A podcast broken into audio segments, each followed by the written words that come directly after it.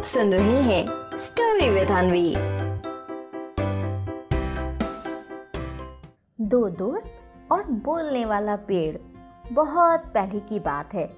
एक गाँव में दो दोस्त रहते थे। एक का नाम था रामू और दूसरे का नाम था श्यामू।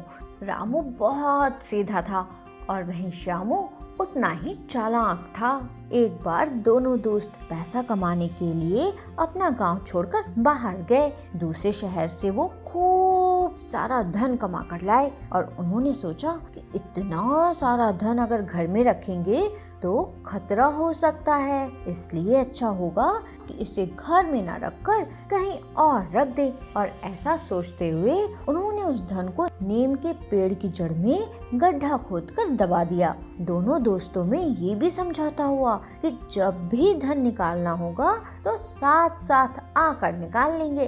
अब क्योंकि शामू तो था बहुत चालाक तो वो दूसरे दिन चुपके से आकर नीम के पेड़ से सारा धन निकाल लेता है और उसके बाद वो अपने दोस्त रामू के पास जाता है और उससे कहता है, रामू भाई, मुझे धन की ज़रूरत है। तो जैसा तय हुआ था कि धन निकालते समय हम दोनों साथ रहेंगे तो इसीलिए मैं तुमको लेने आया हूँ। चलो मेरे साथ उस नीम के पेड़ तक। शामू की बात सुनकर रामू उसके साथ चला जाता है और जैसे ही दोनों दोस्त पेड़ के पास पहुँचते हैं तो देखते हैं कि सारा धन गायब है। अब क्योंकि श्यामू तो था बहुत चालाक तो वो तुरंत रामू पर इल्ज़ाम लगा देता है कि उसने ही वो धन चुराया है।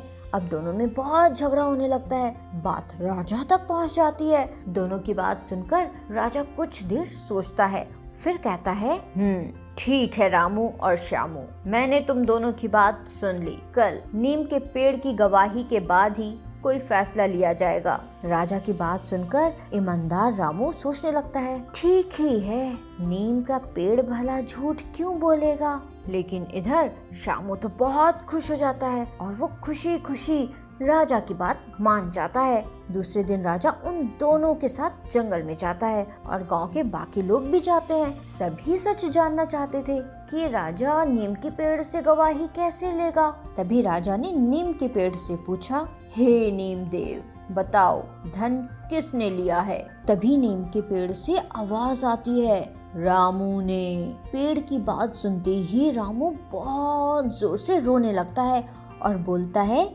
महाराज, पेड़ झूठ नहीं बोल सकता। इसमें ज़रूर किसी की कोई चाल है। कुछ धोखा है। राजा तुरंत बोलता है, कैसी चाल? रामू कहता है, अभी बताता हूँ महाराज। और फिर रामू जल्दी से कुछ लकड़ियाँ इकट्ठा करता है और पेड़ के पास लाकर रख देता है।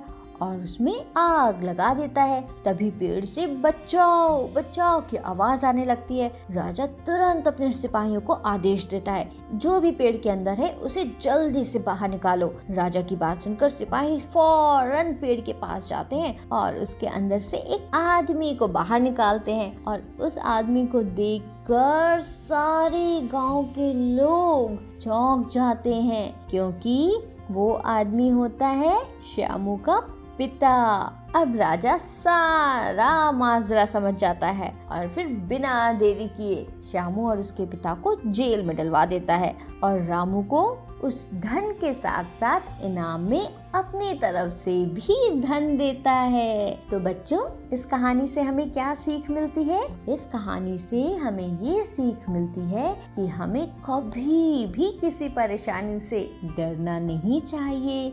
हमेशा उसका सामना करना चाहिए हिम्मत रखनी चाहिए। और हमेशा अपने दिमाग का इस्तेमाल करते रहना चाहिए। समझे?